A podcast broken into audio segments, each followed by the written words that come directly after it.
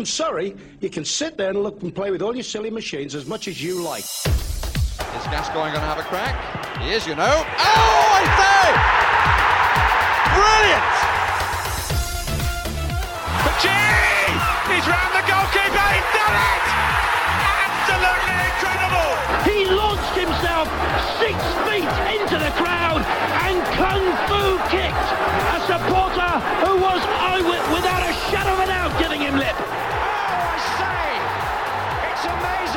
does it time and time and time again. Crank up the music! Charge!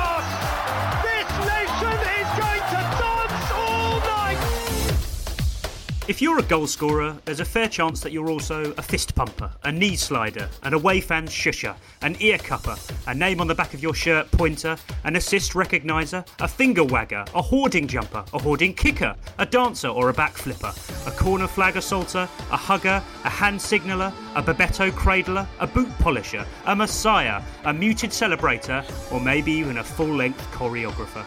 Brought to your ears by The Athletic, this is Football Cliches. Joining me for this forensic examination of the goal celebration are James McNicholas. Welcome back, James. How, uh, how do you celebrate your goals? Uh, I, do you know what? I go for the finger wag. Mm. The finger wag, as if I've said you've all been very naughty and I've punished you with with my goal. I'm interested by that theory because um, I think we're going to talk about the finger wag in greater detail in this episode. But uh, there are Thank so goodness. many theories about why players wag their fingers. So that's interesting. It's kind of a school teachery thing. Well, I, I think Uh, it's kind of I told you so. You know, Yes, that's how that's what it is for me. Okay, interesting.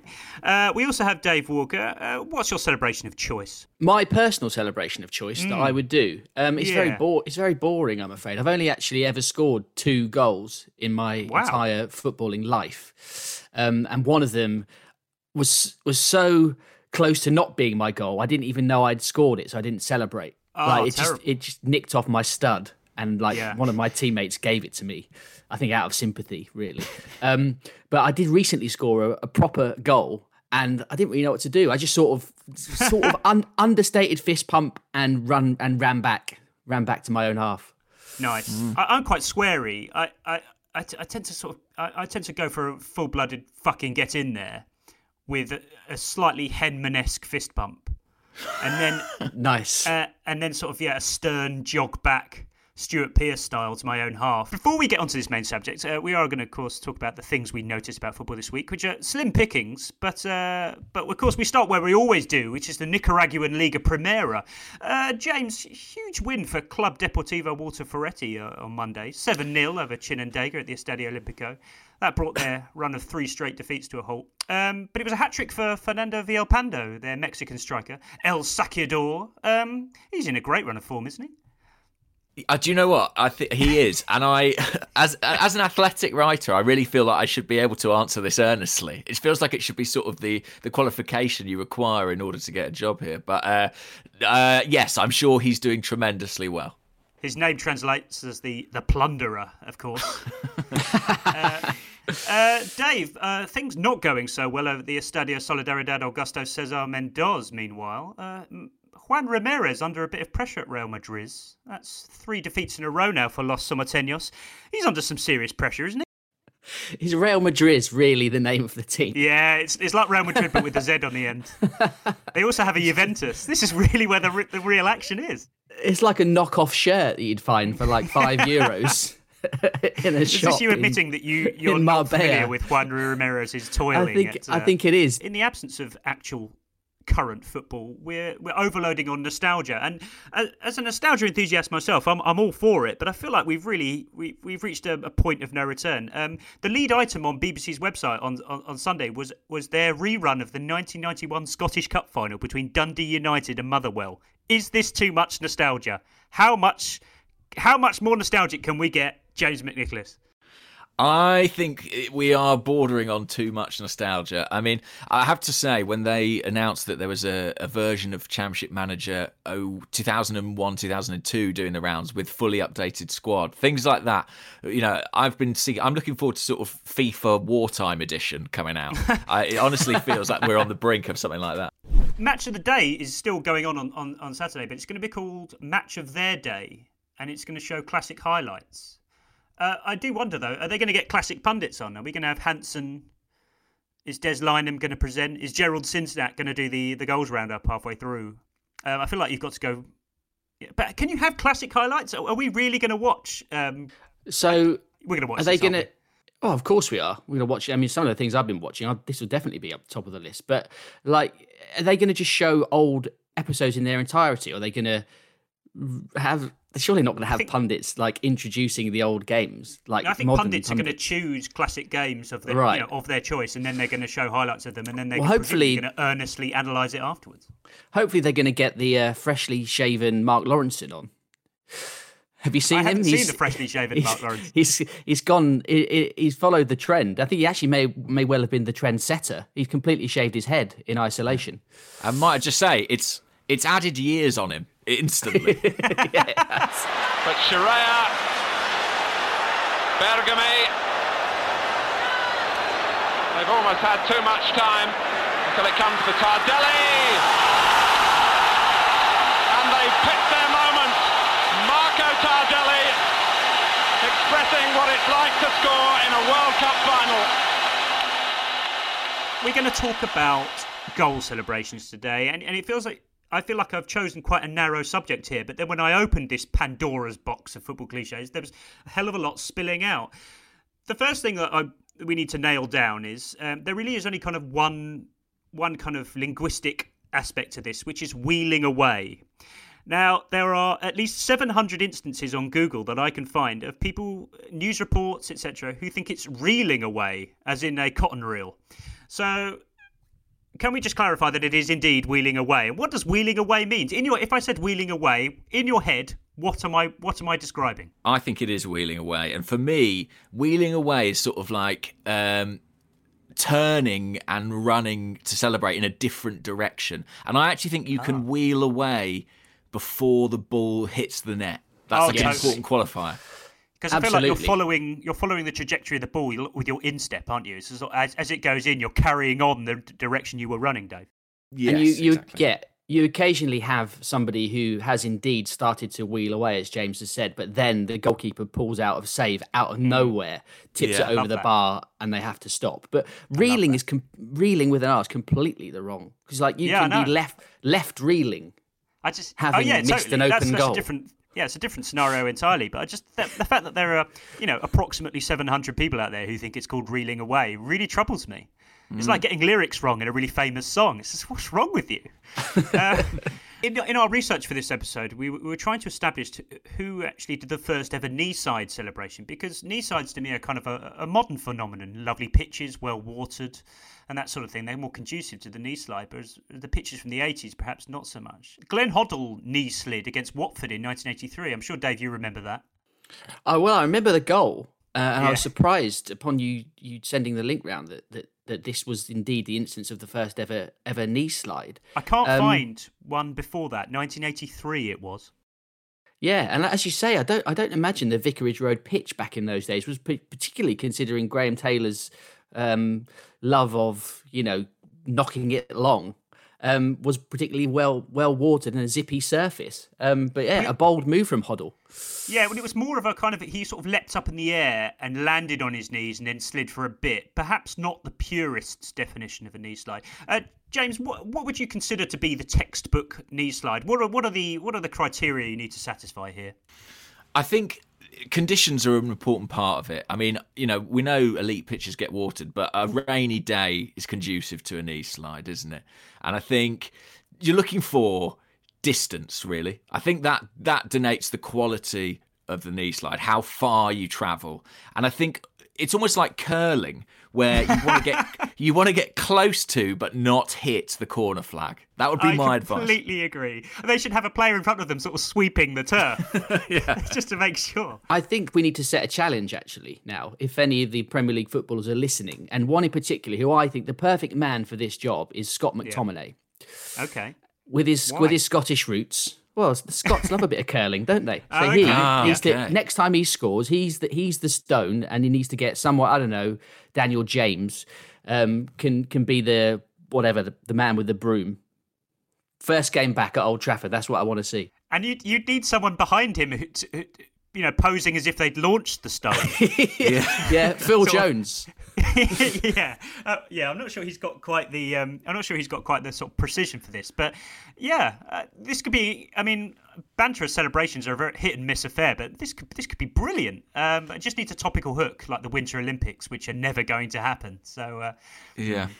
um, we're going to talk about some other niche favourite goal celebrations. I, I, I feel like um, with sort of modern mega stadiums, we're seeing less and less the, the sight of a of an away away team goal scorer sort of awkwardly skipping through the tiny gap between the back of the net and the advertising hoardings in front of the home fans as he teases them. I'm thinking sort of Robert Pires at White Hart Lane, James. Oh, that's a great example. Yeah, I, I feel like a lot of these celebrations are being curtailed, aren't they? Because you know th- they're met with a yellow card. It's like I think very fondly on sort of the '90s T-shirt slogan. Um, Oh, I- yes. yeah, which I think reached its peak actually slightly later when Andrei Arshavin scored against Barcelona and pulled his shirt over his head to reveal a T-shirt with a picture of Andrei Arshavin on it, which was, incredibly surreal meta moment, like an in- indefinite loop of Arshavin just going on and on. waste of a t-shirt. I mean, traditionally, the, the subjects of a, of a t-shirt celebration are the following: your own kids, Yeah, uh, an injured colleague, perhaps Jesus. a- Let's not forget Jesus. yeah, Jesus, and a jailed political activist. And they're the, they are, I think they're the only messages of support you're allowed to offer on a t-shirt. Uh, I think I'm not sure if it is a bookable offence to. Is it a bookable offence to remove your t-shirt or put it over your head? I did a bit of Agree. research on this earlier on. Yeah. The, Oh, go on. And I wonder whether this, if, if we were to go and analyse, which I know you have done it in times in your career, Adam, analyse the stats when it comes to celebrations. Big would time. we see? Would we see uh, the the numbers of shirt celebrations fall off a cliff in 2003? Because in 2003 is when the rules would change and you got a yellow card for for taking your shirt off or over particularly overzealous celebration. I would say so, but but the, the, the net benefit of that is that it, it it doesn't become a cheap thing. You only do it when it really really matters. So take Aguero for example. He removed his shirt and and and whilst whilst it clearly is a bookable offence, and I don't really have a massive issue with that because if you're happy to take the booking, just take the booking. It's all right. It's no big deal. I also particularly like uh, when when a lot of hard work has gone into creating the goal and it, and, and the goal's simply been scored with a tap in. I, I like it when all the all the all the praise goes to the guy who created it. So that the goal scorer runs over and points very earnestly to the assister and says, "This was your doing. Thank you." That's, that's a hmm. quite heartwarming moment. But then, of course, there are the, the, the opposite happens when when all the hard work's gone into a goal and the goal scorer doesn't congratulate the assister. I feel like that's quite mean. Yes, there's there's a, a very particular example of that. I remember in the Champions League once Theo Walcott basically ran the length of the pitch as a teenager against Liverpool, squared yeah. it for Emmanuel Adebayor, who tapped into an empty net. And actually, while the rest of the team all ran to Walcott, Adebayor, completely unawares, just like ran to the away fans and stood in front of them, like, "Look upon my mighty works! I've scored an open goal from six yards." And speaking of Adebayor, uh, I'm sure I, I feel like this is the greatest Premier League celebration of all time when he scored against Arsenal at the Etihad for Manchester City in, in 2009. And it's, it's just the sheer pace he picked up from the edge of one penalty area and then in a straight line ran all the way to the other end where the Arsenal fans were situated. And the goal celebration itself is, is perfectly good, well executed, uh, a decent knee slide at the end, and then what it gave rise to was this incredible tableau of angry Arsenal fans. I actually wanted to track them down and speak to them individually for a piece. I just couldn't find any of them. I, I just wanted to. Have everyone's seen this kind of gif of uh, kind of just tumbling Arsenal fans in sheer anger, this throbbing mass. Um, what what emotion did you feel at that moment, James? I have to say, and it won't win me much favour, but I think I, I think I, to a certain level, I admired the theatricality of it. You know, it was Yeah. just this extraordinary thing. I mean, he travelled so far. Distance, Yeah. I think we're finding out, is is quite a big factor in celebrations. You know, and I think that the further you travel, the the better it often is. Who can 100%. forget Mourinho down the touchline, by way of mm. example, all the way managers to the corner flag is is massive. I think. Yes. But a footballer travelling the length of the pitch just to be vindictive enough to celebrate in front of the away fans who are sort of sw- they look like a sort of swarm of bees just like try- fighting over each other to try and get to him uh, Every yeah, now and it- then, someone just appears out of nowhere that you didn't see. That like the other 408 times you'd watched the GIF. Yeah, there are there's some- about there's thirty brilliant- thousand fans into a very in a very small area of the stadium. Uh, yeah, I, I kind of he'd been getting a lot of stick that day Adebayor, and justifiably so. But what a riposte! I mean, you can't argue with it really. Mm. I, f- I find it absolutely fascinating. The just as a human study, just to, as you say, to this this incredible reaction from the Arsenal fans, Yeah. and it's the the staggering lack of self awareness that football fans show on a regular basis. The, I mean, how many were there? Ten thousand. If it was at the Emirates, you know, you've got what sixty thousand people who would be in unison chanting all sorts of things about Yeah. somebody like Adebayor. But the second he has the temerity to acknowledge them and celebrate in front of them, they all react as if somebody has tried to murder their child. Like it's inc- it's really incredible. It's a fairly universal thing, though. I mean, the, uh, I remember Thierry Henry at Highbury celebrating in front of the um, the Spurs fans. It's 2002, and there's a just incredible picture of him, sort of on his again on his knees after a, at the end of a knee slide, which which ended a safe distance away from the fans. And then you just have this really wide shot, and then I, I look at it and I try and count all the individual gestures. There's there's wanker signs. There's just some really kind of um, low key passive aggressive just two fingers up in the air and then and then occasionally you get the odd face who's just sitting there going yeah fair enough mate you, that was pretty good and i really i just i just love the tableau Yeah, I wonder if, like, at the completion of that knee slide, like, he's like, I'm going to show them, I'm going to run in front of them, I'm going to slide. And he gets there, and everyone's just swearing at him and making wanker signs, etc. Is there a moment where he goes, Oh, this is horrible, actually? I don't know why I did this. but i guess there's a moment after you finish your knee slide where you think i'm going to be here for a few seconds here Yeah. you really have to start yeah Well, because you have to wait for your teammates to join you, don't you? yeah You can't get up from the knee slide. You've got to wait mm. for them to all sort of bundle you. Actually, that that reminds me of, of another subgenre of celebrations, which is the a goalkeeper who's won a penalty shootout for his team. So mm. the camera lingers on him. I, I remember kind of Seaman Euro '96 against against Spain, and he, he saved the sort of decisive penalty, and then he had to wait a slightly uncomfortable amount of time for all the players to get there, and it's just kind of it's like when are they going to get there? When are they going to get to this goalkeeper to to congratulate him on on on playing some part in winning this penalty shootout? They never meet halfway, do they? They're never like the Come to goalkeeper me! who's done no running the whole game. At, at- at the, at that final moment, we're like, I think you guys can come to me. Actually, I know you've played 120 minutes, but he just stands there. I think they're enjoying the moment, aren't they? They're they're reveling in it. One of my abiding memories of Gazzetta Football Italia in the 90s was sort of cavernous Serie A stadiums where goal scorers you would jump over the advertising hoardings and then not return to the action for about an hour because it just took so long. um, I feel like that's one something we've really lost from sort of Olympic sized stadiums. Yeah, you could do a quick 400 meters, you know, in between. Yeah, why are there so many running tracks in Europe? Like, ha- there can't be that many athletics meetings. I feel like every every sort of stadium you see in the in the latter stages of of the Champions League in the mid '90s had a running track, and I, I just refuse to believe athletics is that popular. There, um, Yeah. I, I, in as part of the research for this and the, the links that you sent round, Adam, there was a an old like article on the BBC Sport website from 2002, which is so old that all the text is like condensed into one little column on the left hand side of the screen. And somebody in that called Paul Wilson said there was an Italian player in Serie A who ran behind the goal to use a phone booth. And I've been trying desperately to find any evidence of this on the internet, and none seems to exist. I've just got loads of pictures of Italian phone booths on Google Images. What's Um, a phone I mean- booth doing? Well, Is it exactly. Bill and Does he- Ted? Does he, is he is he in the ground? Is he left the ground? Like, is it? Uh, yeah, there's so many. I could questions. believe it though. There's su- such a gulf between the pitch and the stands in Italian grounds. Like, there's probably a whole high street. Shops, there's a supermarket. It's funny. I mean, all those running tracks. You'd think the Italians would win more medals in athletics. yeah. Middlesbrough trying to keep the pressure on. It's a pressure cooker atmosphere. Here's Cox into the six-yard box. Ravanelli.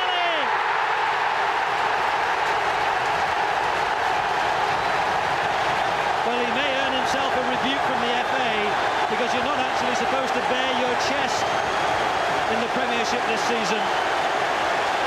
But Ravanelli unable to resist his customary salute to a goal. Well, want to I want to hark back to what you said at the start uh, about the wagging finger celebration. I always I always think of Dalian Atkinson um, chipping the goalkeeper for Villa. I think it was at Wimbledon.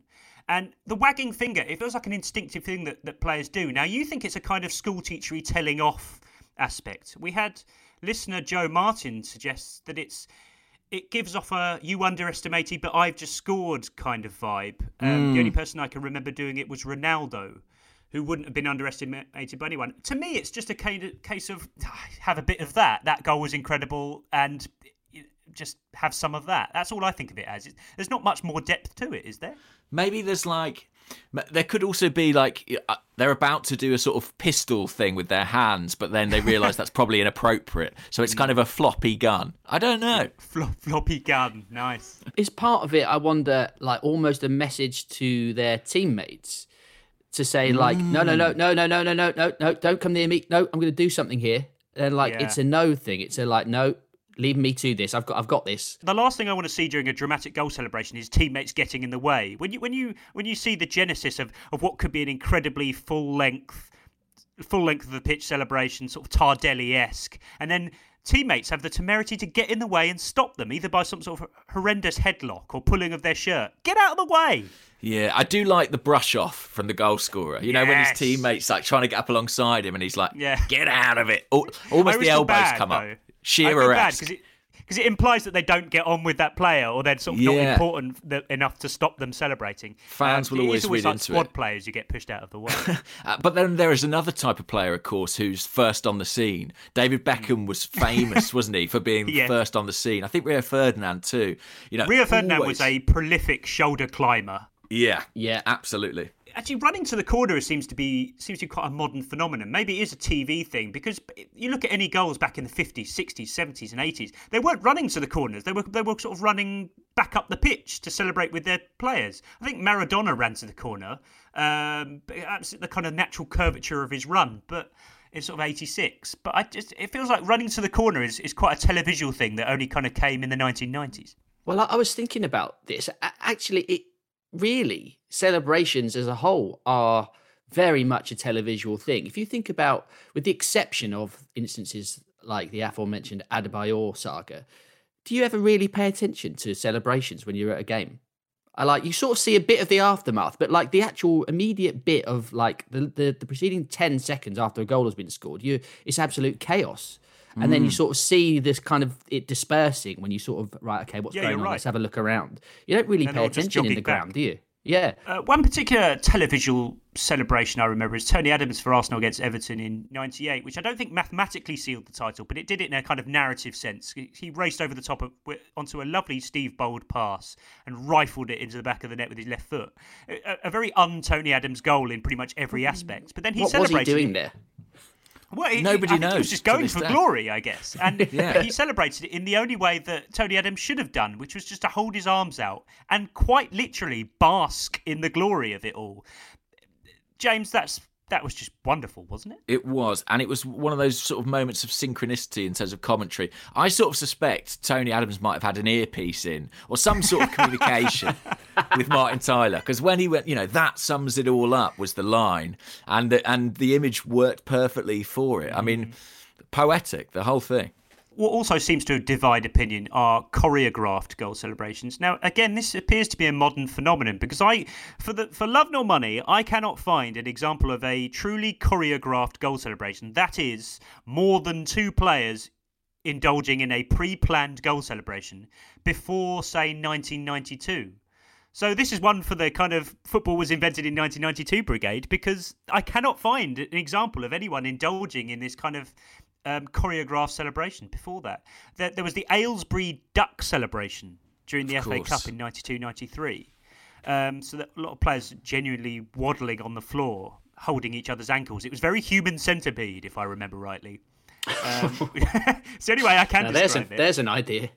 Um, Dave, you may remember uh, Watford's Dead Ants celebration. I do. in The FA Cup about three years later. What, what do you remember what the story was behind that? Well, I've been trying to find out today. I've been asking my my uh, Watford podcast colleagues and looking on the internet. I can't seem to find an explanation from anywhere. Um, I I remember watching it on yeah on VHS on the season review. So that's that's I think that is yeah 95, 96. It's the first season that I uh, really started liking football. Um, no no idea what what the what the ant reference was. I think. I do. There is an explanation out there somewhere, but I can't remember it. But I mean, obviously, it's most notable for the fact that Mick Harford just marched through this sea of Watford players who are just on their backs, waggling their feet in the air, and basically just tried to stamp over them. It was the most unimpressed I've ever seen anyone look about anything. It's he he Wimbledon have just conceded an equaliser in the FA Cup against Watford. Uh, half a dozen Watford players are now lying on their backs, waggling their legs in the air, apparently like dead ants, right in front of him. And instead of walking around them or just standing there, he decides to really casually walk on them, just literally tread on them. And they all don't know what to do after that. It's it's it's absolutely fascinating to watch, and it's What- something what I, you- I would fully expect Mick Harford to do. What he really should have done, if he had any sense of sort of comic timing about him, he should have pretended to pour boiling water over them from a kettle. Hmm. Which would have played Is that what you do to- ants to ants? very- Yeah, absolutely. That's You've got an ant infestation, you pour boiling water over them. Well, that's what my mum did Oh. anyway. Oh, I'm more of a I'm more of a toxic powder kind of guy, but fair enough. A giant magnifying glass, I think. Oh Just try and, try and divert the light of the floodlights through onto the wiggling That would have been a really good celebration. I, I really wish he'd done that. I, I think uh, in this sort of coordinated celebration, I always think of that Chelsea team of the sort of mid to late nineties. You know, the Roberto Di Matteo, Frank Leboeuf, Gianluca Vialli era, and That and was genuinely that- quite classy, wasn't it? It was, it was It was. Middlesbrough in '96, I think. It was. It was sort of like a calendar shot, wasn't it, of them all sliding into view. But I, there's something very louche about that because it sort of implies, yeah, in training we sort of mainly just work on this. Uh, we don't even we don't even really need to practice the football stuff, and I like It was that. very.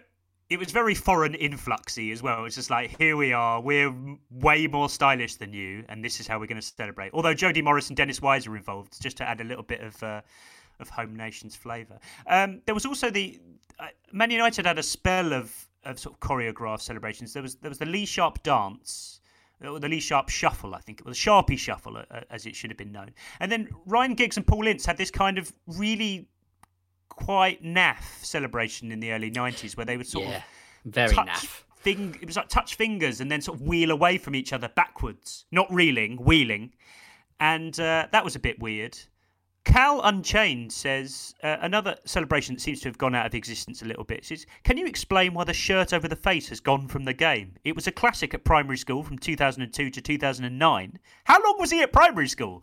Um, but, but, but i fear it's disappeared due to the need for players to have face in photos for their brand recognition or it's just gone out of fashion what are our theories about why the shirt over face has gone out of fashion? It could could be the brand thing. I also shirts have got tighter again, haven't they? Yeah. Uh, and I wonder good if that might be a factor. Can you get Yeah. that sort of leverage? Of course, there was Diego Forlan who once took his shirt off and then really struggled to get it back on during a United Mm. game, sort of late 2000s, I think. And it, it took him a full two minutes while he tried to continue playing to get his shirt back on. So yeah, I think it's just it's just shirt design has made it less kind of viable.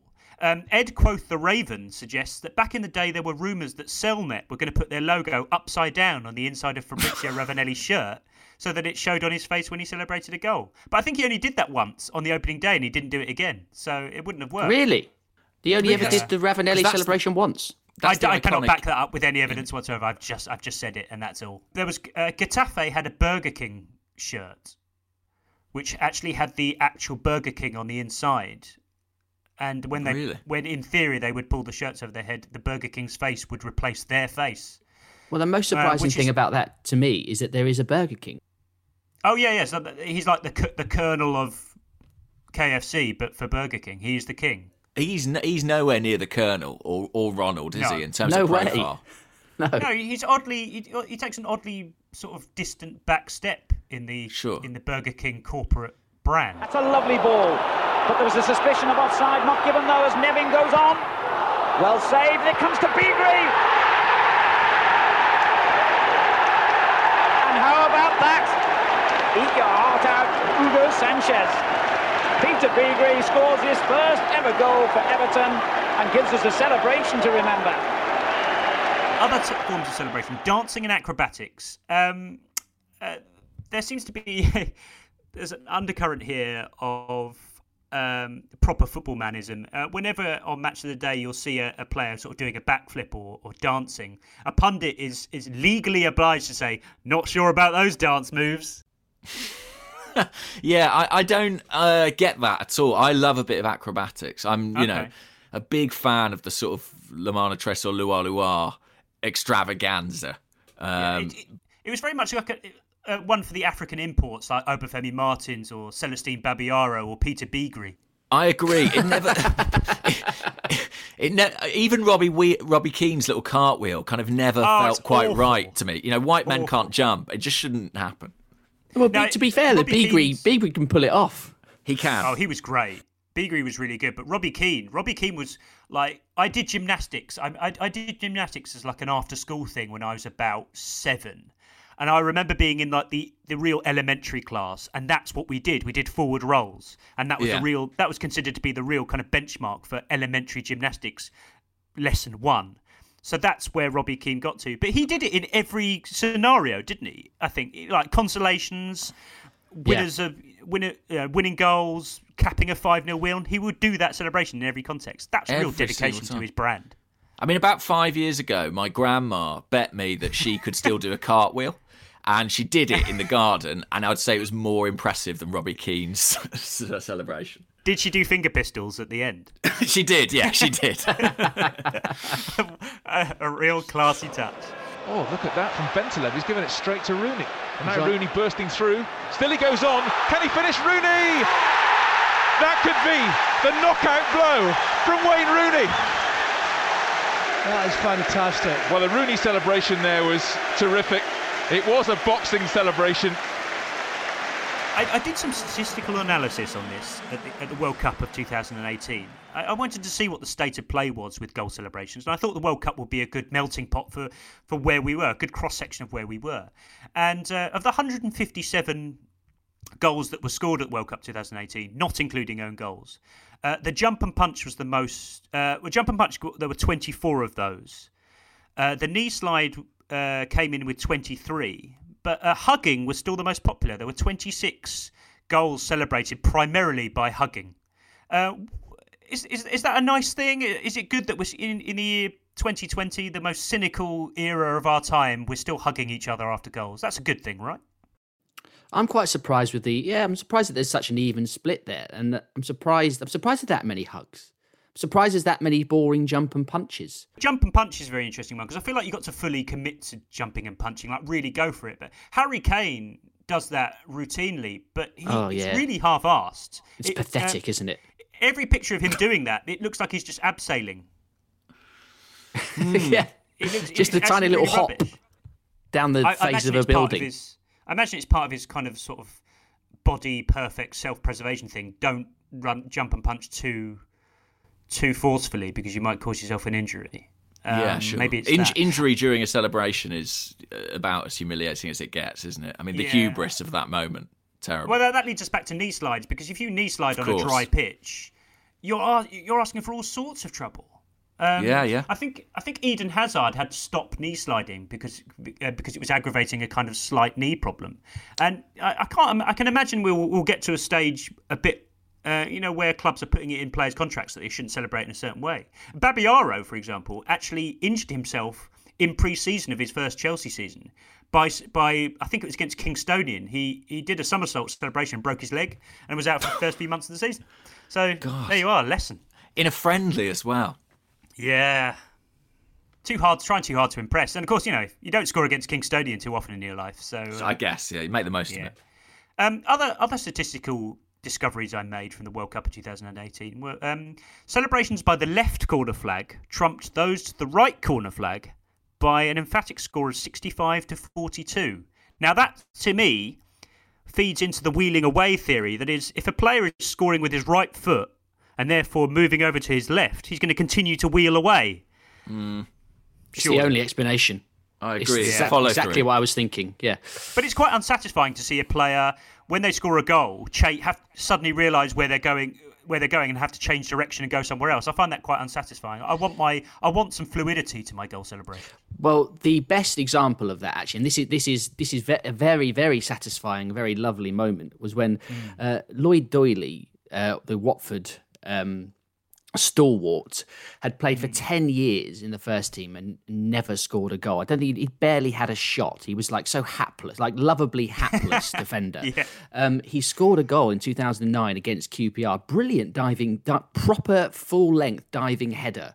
And like it was a moment where everyone in the crowd was like, "Oh my god, Doyley's scored!" And like the, the, the decibels were turned up a little bit higher, and he hmm. didn't know what to do. He just instinctively got up and ran the direction he was facing. And on Tom Cleverley, he was on, on loan from Man United at the time, had to turn him around and point him towards the fans. Said, "No, no, go and celebrate with the fans." That is that's very heartwarming. Having to be directed towards your own fans to celebrate, and it, it was at Vicarage Road, right? Yeah, Yeah, so it wouldn't have been too hard to to find them. yeah, all four sides. To be Oh, honest, that's he, he would have got there eventually. Oh, that's that is charming. Modric. Fed through to Higuain. Ozil. Clever flick. Higuain tried to the cross, and Real Madrid are in front. And Cristiano Ronaldo is back. No celebration. Complete respect for his surroundings. But the homecoming is a happy homecoming for Cristiano Ronaldo. We really ought to, to discuss muted celebrations because when I tweeted about this episode beforehand, there was this uh, a mini deluge of people who were bemoaning muted celebrations and said that it, that it's that it just shouldn't happen. And I, I feel like they're a real moral dilemma for the proper football men of this world because they're they're, they're a collision of two things. They they are showing respect uh, to a former club, which I feel like is something that proper football men would advocate, but also proper football men also say that they should just celebrate for fuck's sake, just just celebrate. There's nothing wrong with it. So, where do you stand on a muted celebration? Do you, do you feel like it is indeed a classy touch? I, I think I think it entirely depends on the individual and their relationship to the to the club that they've just just scored against. so, Um, what's the like, threshold here? I think hundred games. Yeah, I think you've got to be like a club hero or a club legend. I think If you were on Or- loan at them once, Yeah, that doesn't definitely count. shouldn't count. doesn't count whatsoever. No, I think I think you have to have established an emotional bond with the supporters of that club in whatever way that is. Otherwise, if you're just passing through and you were there for a few seasons, celebrate like you're anyone else. I think. But but even then, James, okay, having es- having established the ground rules for muted celebration here and understanding the sentiment behind it, are we getting to the stage now where it's just a bit too performative? It's just a bit too look at me. Well, yeah, and I think that's where the muted celebration stems from. I mean, it, it was pioneered really by someone like Thierry Henry, who you know would score a goal and sort of give the shrug, or you know, there was a famous one where he took a free kick and then just sort of looked at the referee as if to say, "Hope, hope you enjoyed it, mate." Et voila. Uh, but uh, then it sort of began to evolve into this thing about former clubs. I completely agree that there needs to be some real backstory there, be it either a few seasons of significance, winning something of significance. Maybe if you came through that club as a youth player, I think that that gives you a little bit of a caveat. But I always remember Danny Welbeck going to Old Trafford and scoring for Arsenal and celebrating every single time, you know. and I, yeah, and I Mark Hughes love used to celebrate against United. I think uh, after he left, and you just think, yeah, there's nothing wrong with that. Uh, Because what I do fear is that it, it exposes football fans for being, for being both entitled and really childish. Is this something we really cannot handle? A former player celebrating a goal for his current team against us? Is that can we not handle it? Well, evidently not. No, It's pathetic, isn't it? It is by definition quite pathetic. Yeah, I, mean, look, I mean, it brings us back to the, you know the Adebayor, always we've discussed, is the p- absolute perfect situation of this. But like, at least then there was like it was a very, very provocative, direct, in your face gesture uh, from from Adebayor. But like, even it, I've seen people are uh, normally mild mannered Watford fans going going mad at someone who like Heidar Helguson came back and he you know he did have a bit of a connection, but he scored and went Yeah. mental when he scored against us for Fulham, and people just they're just losing their shit, and it's just I, I'm exasperated by it always.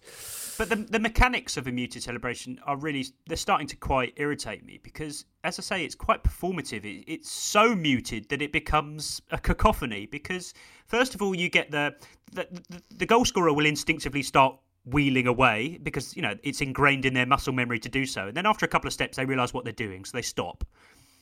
And then you'll probably get the, the, the kind of hands of apology that they kind of rotate sort of 270 degrees and say, "Look, everyone, I'm really sorry," which is just way too much already. And then sort of un teammates who haven't quite grasped the situation will come over and try and, and congratulate them, and then they have to kind of escape their headlock and say, "No, no."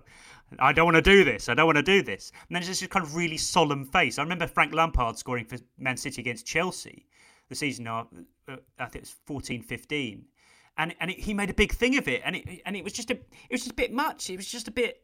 If you just shook a few players' hands and, and maybe smiled, I think you'd be able to get away with it. If you just didn't really go for it. But I think when if you're going too far with it, then you're basically having the opposite effect. You're basically looking like you, you're making it all about yourself. I just don't like it. I don't like it, and I understand why there was this kind of flood of derision when I tweeted about, uh, tweeted out the, about this podcast. So I, I'm with the masses on this. I don't like it. No, nor do I. I would I'd, I'd happily see the back of it. Good. Uh, what I do enjoy, though, is, uh, and this is a very specific situation, say a team is 2 0 up and the, the opposition score to make it 2 1 with a, maybe a few minutes to go. I really enjoy the goal scorer going and grabbing the ball out of the back of net and then That's having great. a wrestling match in doing so. Because the whole thing is, is, is wonderful to watch. It gets everyone really angry. It involves up to 22 players. And yet the whole thing is utterly futile because they're not going to kick off they're they're going to kick off in their own time. It's this is an absolute waste of effort, but it's always great to watch. It is good, especially when the team is sort of like out of the game anyway. If it's like three or four nil and it's the 85th minute and they get one back and they, they sort of act like here we go. They have to. They're doing it just for the fans. They ha- they know they have to, but it is Yes. essentially pointless. Uh, but it all takes place in this kind of tiny confine of the back of a goal net, which, always leads Yeah. to the kind of just a mass of massive bodies writhing around in this in this netting at the back, and you just think, what are you doing? You're grown it's- men. It's particularly good as well. But if the goal scorer is a diminutive forward and then just at the right height with a towering goalkeeper who's just he's, he's like sort of looking up at him, trying to wrestle the ball away from him. Uh, yeah.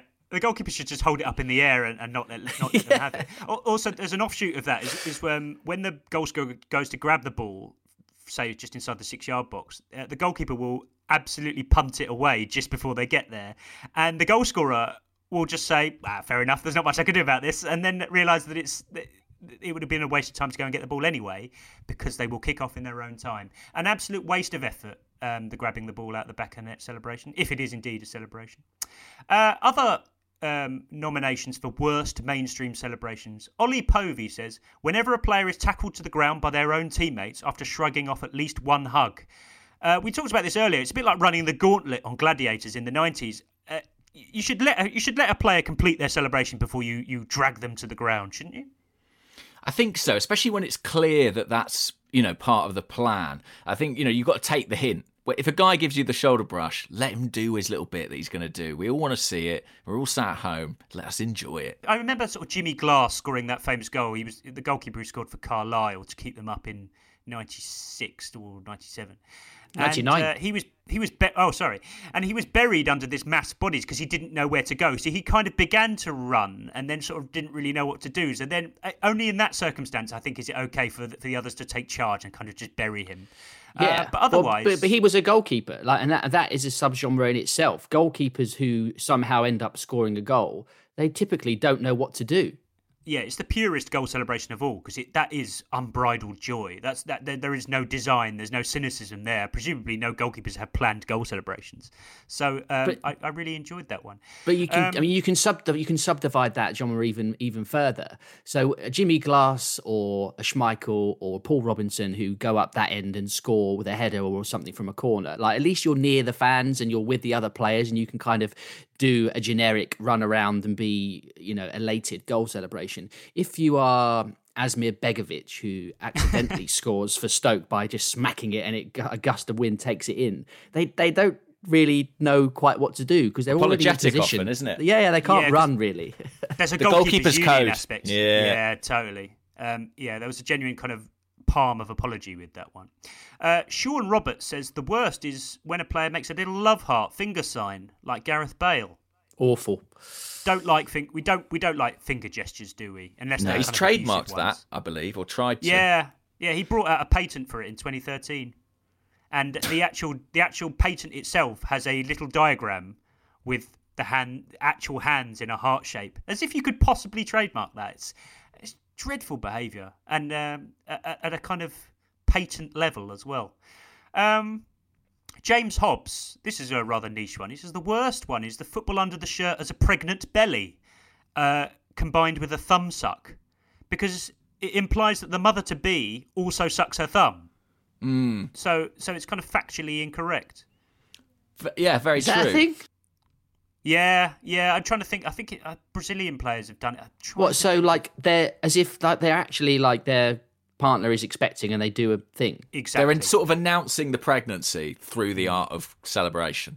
But I'm just sure the thumb sucking is required because I, I'm sure it, unless they're suggesting that they're putting on weight or something like that, then uh, I'm sure the implication is quite clear. But then it leads to sort of further grades of parenting because, of course, you have the classic Bebeto cradling, which was popularised in '94. So you have to you have to have at least you need at least two teammates to join in, otherwise it just looks really half-hearted. We can't So be that- far from the, the gender reveal celebration.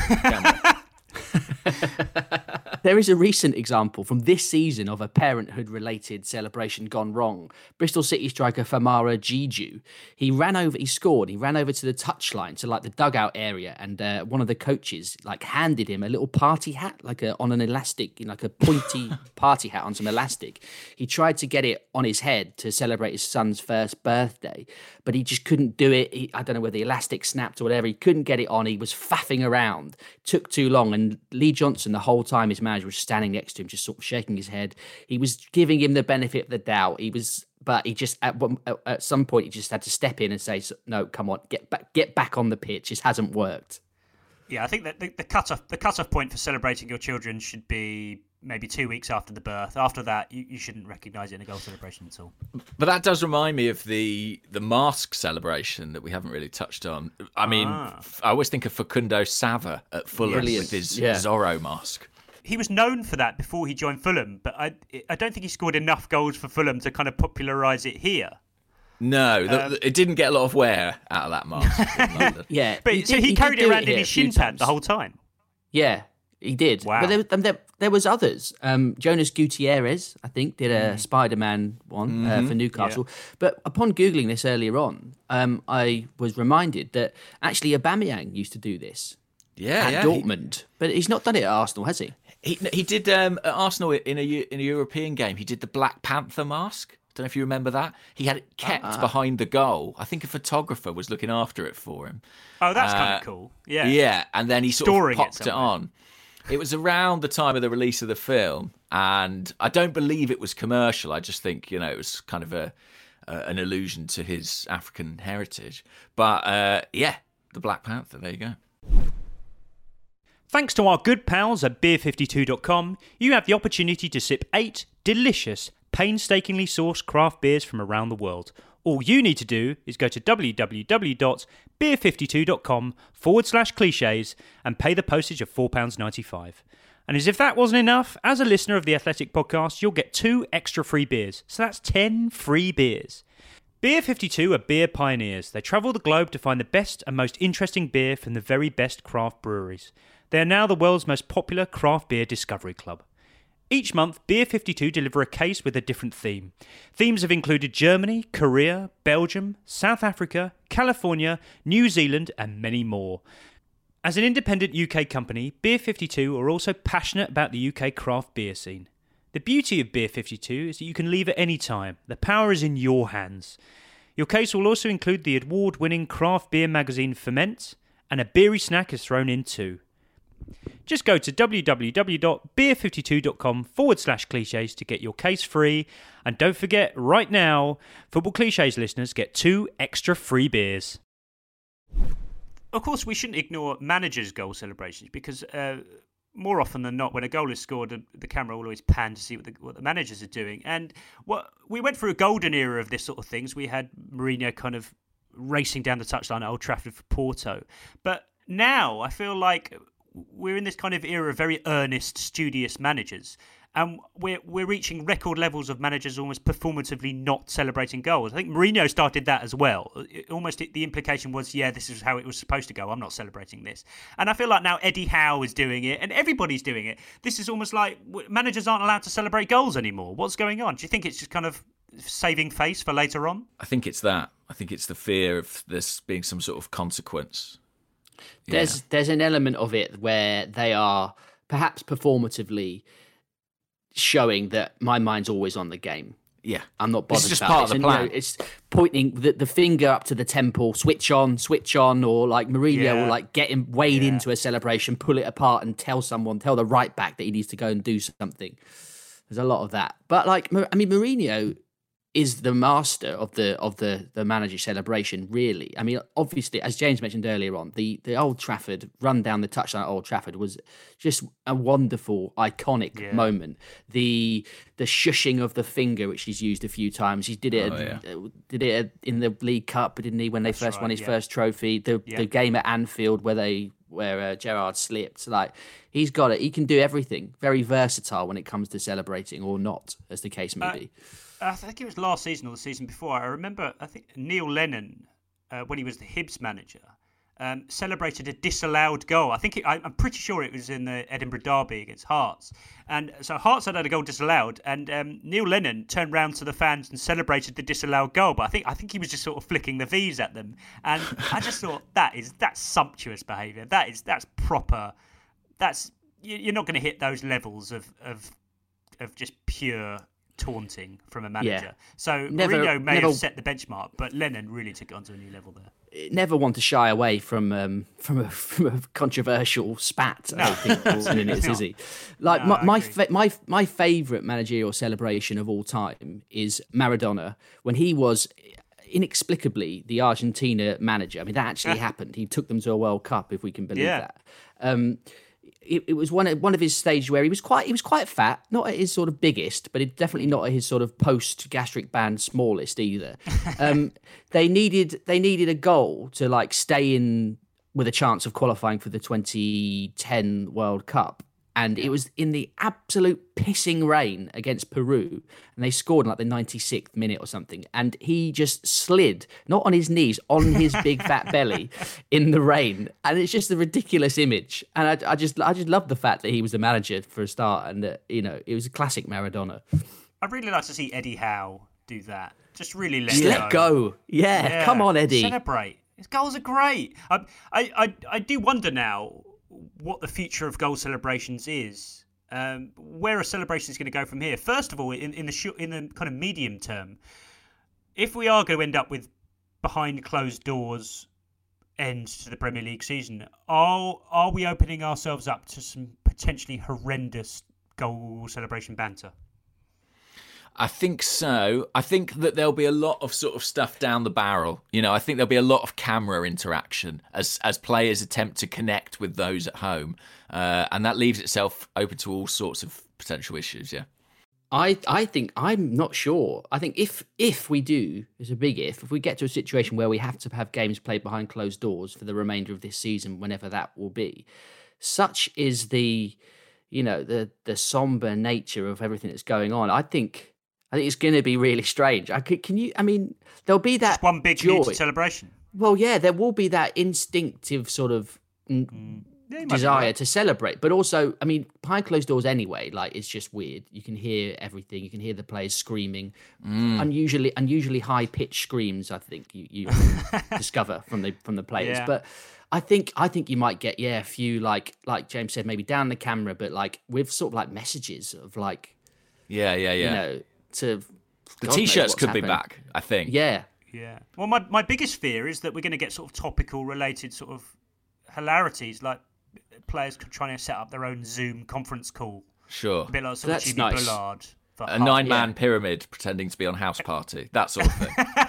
I don't think he'll do this. Such is the current climate and the the the spotlight on him in the in this day and age. But if this was like 15 years ago, what would happen is Jack Grealish would score a goal in his first game back and would uh, be presented with two different coloured flip flops by somebody from the bench in recognition of his embarrassing picture uh, from his misdemeanor at the weekend. Like in the manner of when, obviously, there was the Robbie Fowler incident when he sniffed the touchline after reports that he'd been out uh, indulging in. Uh, extracurricular activities. That was a great moment of Premier League soap opera because um, uh, he'd been taunted by the Everton fans for uh, for his rumoured uh, nighttime indulgences, and so he, he he responded to that by by pretending to snort powder off a white line, and then after the game, Gerard Houllier tried to do, tried to um, sort of brush it off and say that he was actually pretending to be a cow eating grass. and it and it, it, just came across as the most just tenuous explanation for something. And he, he kept saying it to all the broadcasters, saying, "Oh yeah, Rigobert Song does it at the training ground. He just pretends to be a cow, and all the other players do it." And it was just so rubbish. And in the end, Fowler had to issue an apology. And uh, I remember Sky News um, um, sort of dictated his apology, but in a Scouse accent. They had to get a Scouse actor to read it out. I thought that was really interesting. really uh, odd. Yeah, another one of that ilk, I guess, is the the Gazza dentist chair, right? Where you know they'd had the criticism in the media and they sort of reenacted it so so brilliantly, so effectively. I, yeah, I do fear for the future of celebrations. I think, you know, with without wishing to sound like anyone's dad, um, I think things like FIFA and the sort of you know the, the individualized celebrations on that will keep celebrations alive, and probably things like TikTok as well. Sort of meme culture. I think. Well, Fortnite will... is the massive one. Like exactly, that's already Griezmann happening. and all that. Yeah, I had a look earlier on. There's a three and a half minute video on YouTube of all sorts of players, Messi included, doing these celebrations, which I had no idea was straight out of Fortnite. Yeah, and it's, it's a huge thing. That's already going. Yeah, yeah. The horse is bolted on that one. Well, in, in, I suppose in some ways it's still engaging with the fans. It's just in, in a way that anybody over the age of 35 just won't appreciate. Um, well, I think we'll leave it there. The future of the goal celebrations is perhaps up in the air. Um, we're all going to wheel away in celebration. Um, thank you both for joining me uh, in this celebration of celebrations. Uh, it's been pleasure. a pleasure to have you both. Cheers, James. Thanks so much. And cheers, Dave. Thank you. We'll be back next week. Thanks, everyone. All our podcasts are completely free, and ad free versions are available to subscribers.